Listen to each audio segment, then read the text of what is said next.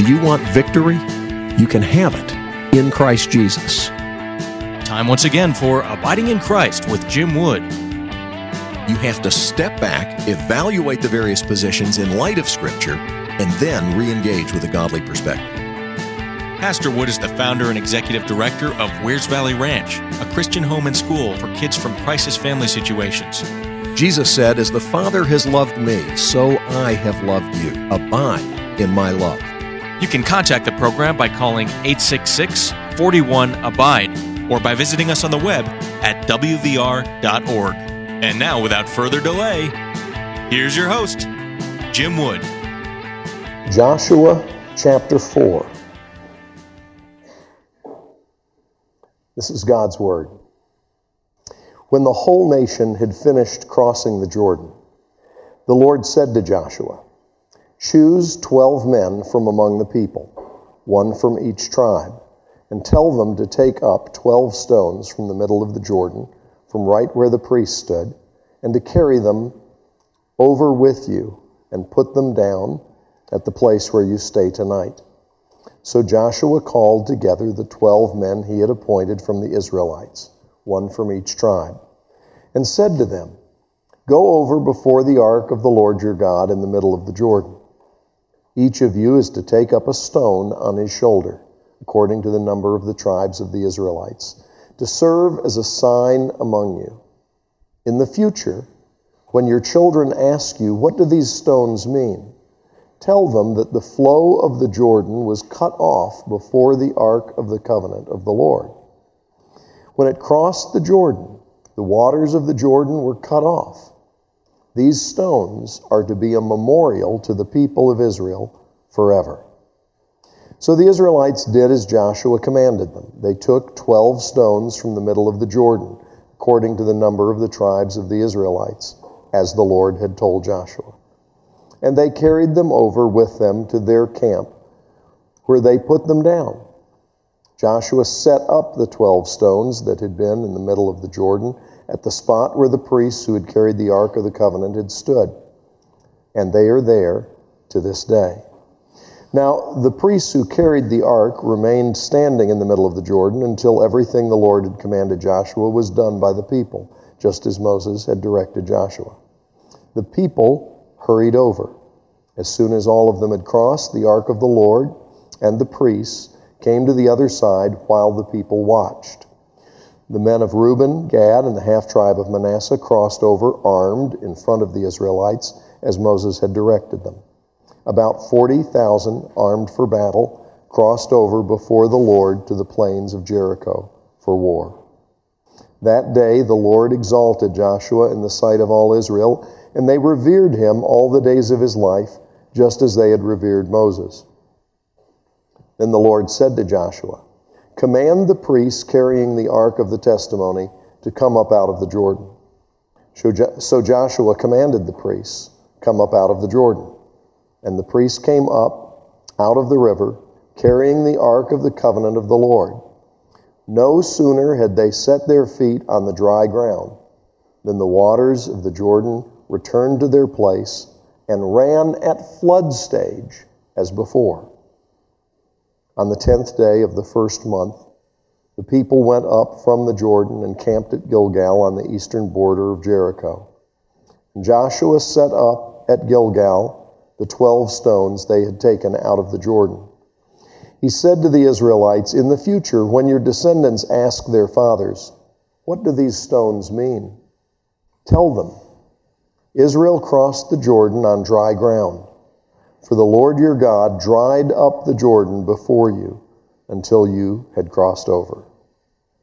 The Lord your God did to the Jordan just what he had done to the Red Sea when he dried it up before us until we had crossed over.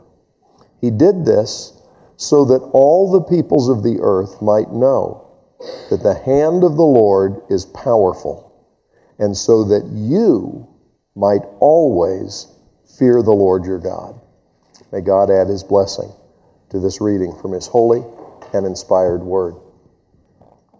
Now, this is a story that is uh, not quite as thrilling, dramatic, etc., as what immediately precedes it, which is the waters being cut off and stacking up and so forth. That's, that's the real drama part.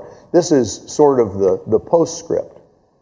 But let me tell you, this, in many ways, is much more applicable to us. Because most of our lives, we will not be standing on the brink of the Jordan waiting for the waters to pile up or walking over in the midst of a miracle that we can see with our own eyes even though God does graciously answer prayer in miraculous ways from time to time for us.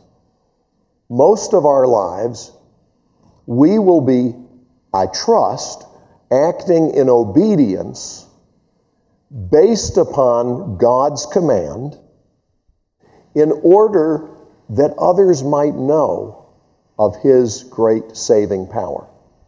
Does that make sense? So, in other words, most of us spend most of our lives, if we live well, in chapter 4, not in chapter 3. Most of our lives are not in the middle of the miracle. Most of our lives are remembering what God has done and revering and honoring Him.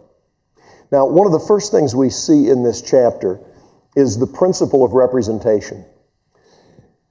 God wanted a memorial built so that future generations would be reminded, and even that generation would be reminded of what God had done. And so God ordained that that would be a stone monument.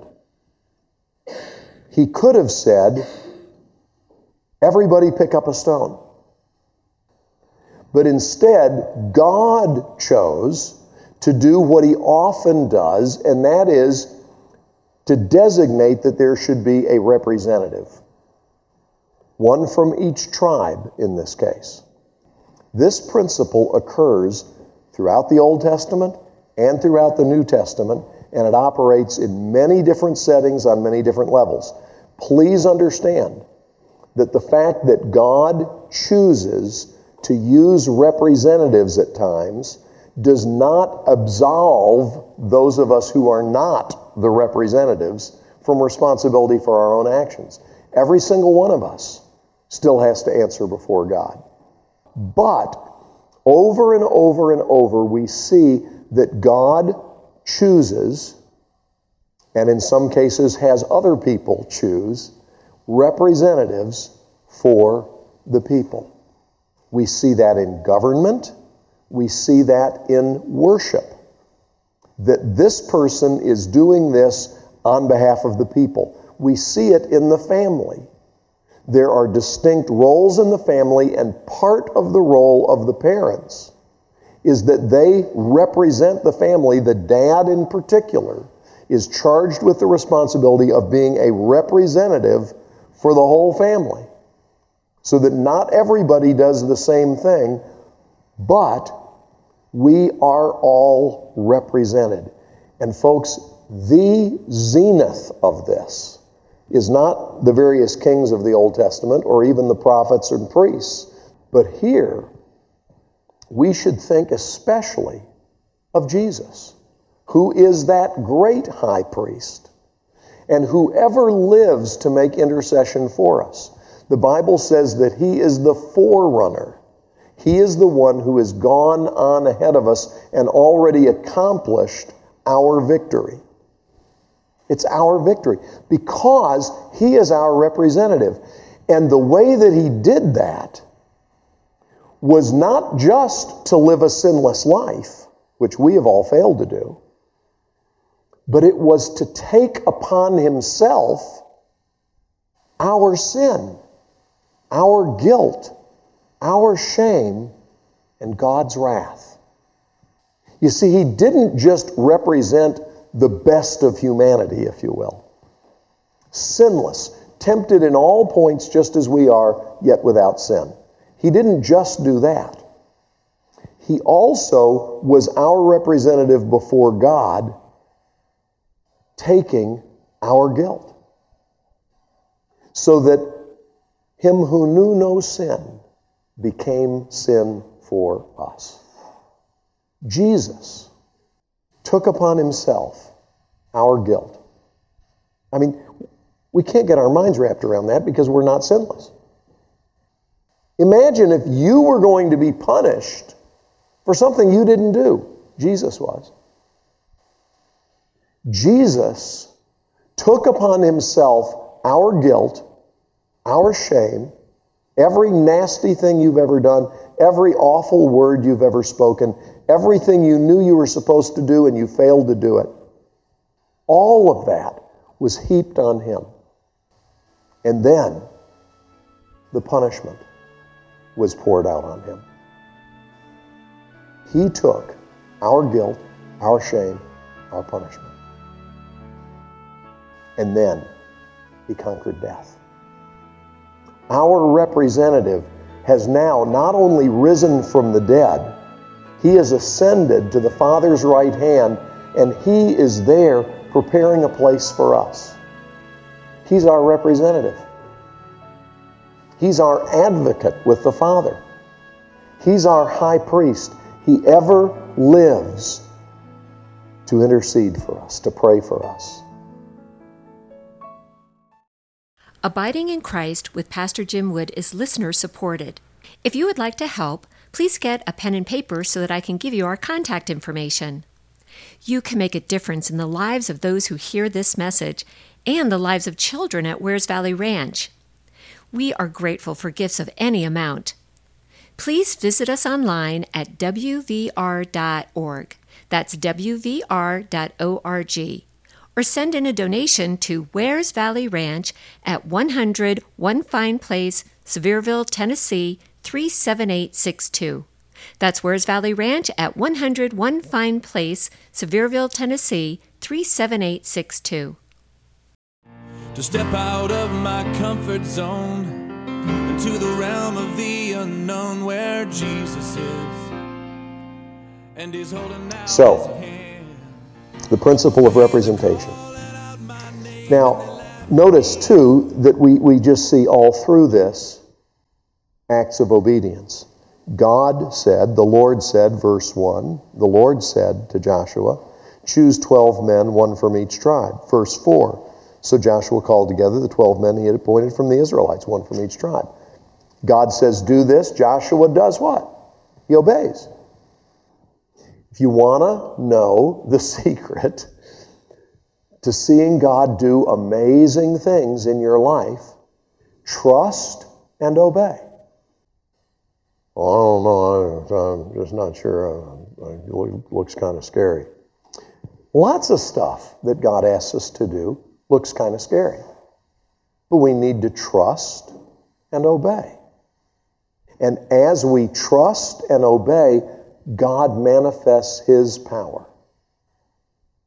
God glorifies His name. God blesses His people. It's not always easy, but it's always right. All right, next, look at verse 6. This is to serve as a sign among you. In the future, when your children ask you, What do these stones mean? Tell them that the flow of the Jordan was cut off before the ark of the covenant of the Lord. When it crossed the Jordan, the waters of the Jordan were cut off. These stones are to be a memorial to the people of Israel forever. The purpose of this was that the next generations would ask, What does this mean? And God's people would get to recount the story of his salvation.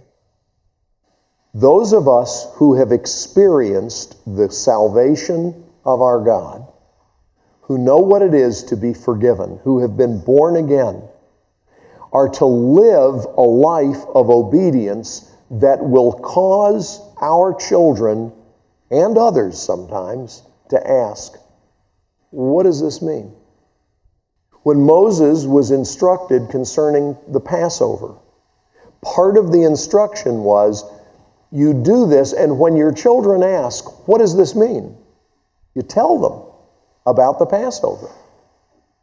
Our obedience is designed by God to raise a question in the minds of people around us. Why do you do that? Why, why is your life different? Dear people, our lives should be obedient to God. If we are obedient, we will not be like the people around us. Okay? The goal is not to be different, the goal is to be obedient. The consequence of being obedient is that we will be different. Amen? We'll be different. And when you live differently than the people around you, your kids are going to ask, How come we don't do what everybody else in the neighborhood does? How come we're not going where they're going when they're going? So, when your children ask you, what do these stones mean? Tell them. Tell them. Tell them about what God did. Tell them about the way that you saw the powerful manifestation of God's salvation, His coming to rescue His people, His doing what man could not do, what nature could not do. God ruling as the sovereign one. And then look at the end, because it's reiterated. He said to the Israelites, verse 21, In the future, when your descendants ask their fathers, What do these stones mean? Tell them. See how it's repeated right there in the same chapter? This is the expectation.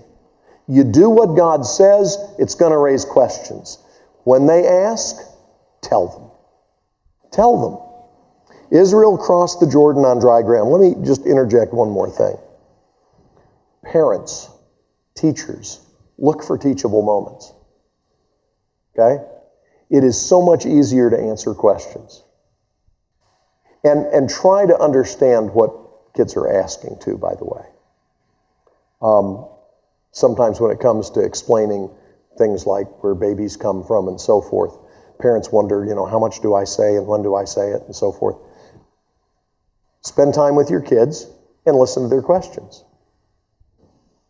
And so if you're not sure what they're asking, ask them some questions in response so that you get an idea of what they're looking for.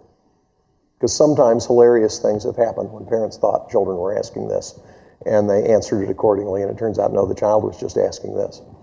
So find out what they're really asking and answer their question accordingly. All right? Always be honest, always be truthful. You don't have to tell a child everything you know.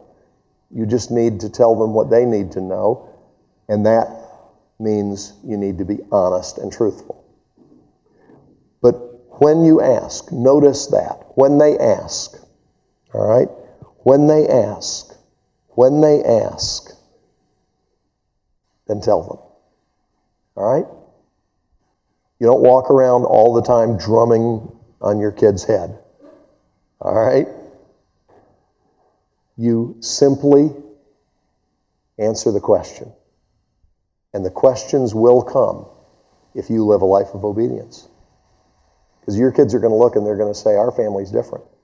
That's because the representative leadership of the family is not allowing that family to be dragged into the vortex of destruction that our culture is around us. So, when they ask their fathers, What do these stones mean? Tell them. And here's what you tell them Israel crossed the Jordan on dry ground.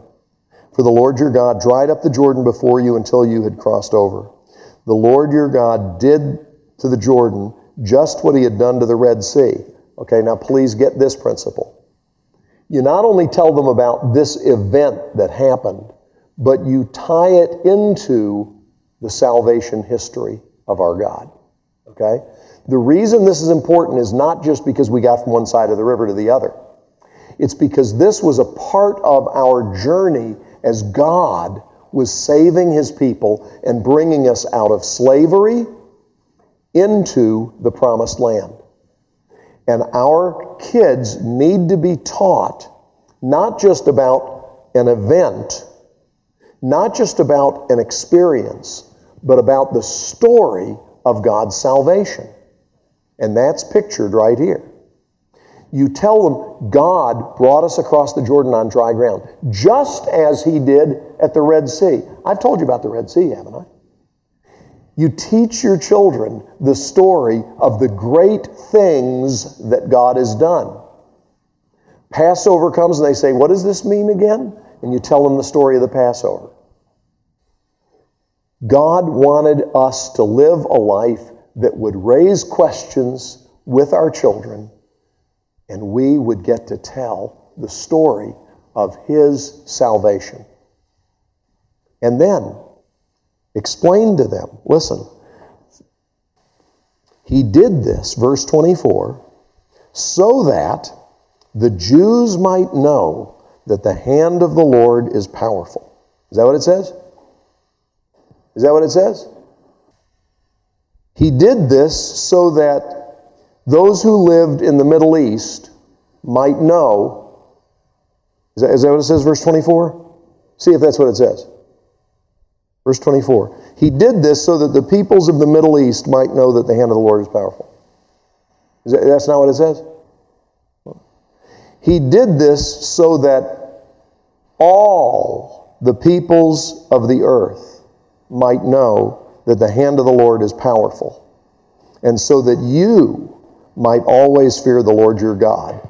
That is perfect. On the one hand, this message is for the benefit of all people everywhere. All people everywhere need to know how great our God is. Okay?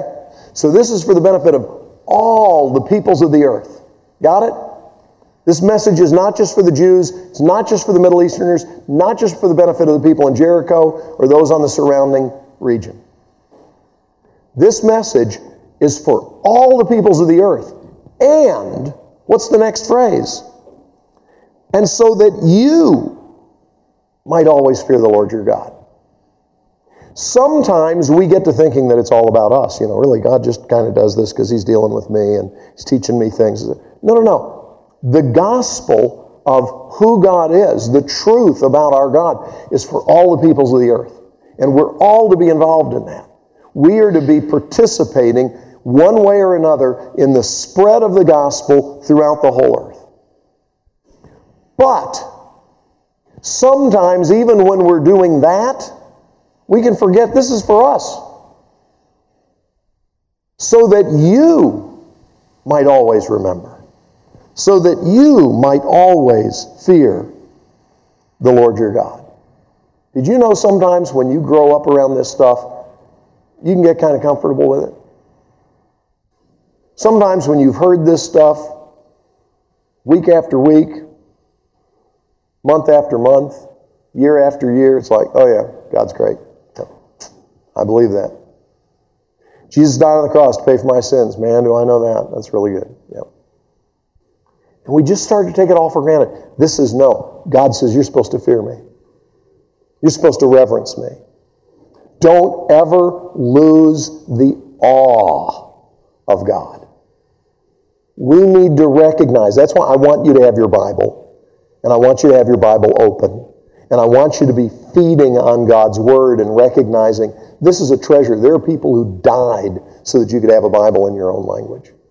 There are people right now whose lives are on the line because they are hiding a portion of Scripture in their home so that when they get together with other believers, not when they get together with other believers if there's not an athletic event that conflicts, when they get together with other believers, which is something they wouldn't miss, they risk their lives to gather together and share God's word with one another. So we better not take it for granted and act as if it's no, no big deal. We can always study the Bible. We can do that whenever it's convenient. We need to take this seriously. We need to understand the reason we do this is because of what God has done. And the message of His greatness is for all the peoples of the earth and so that we would always fear him. You've been listening to Abiding in Christ.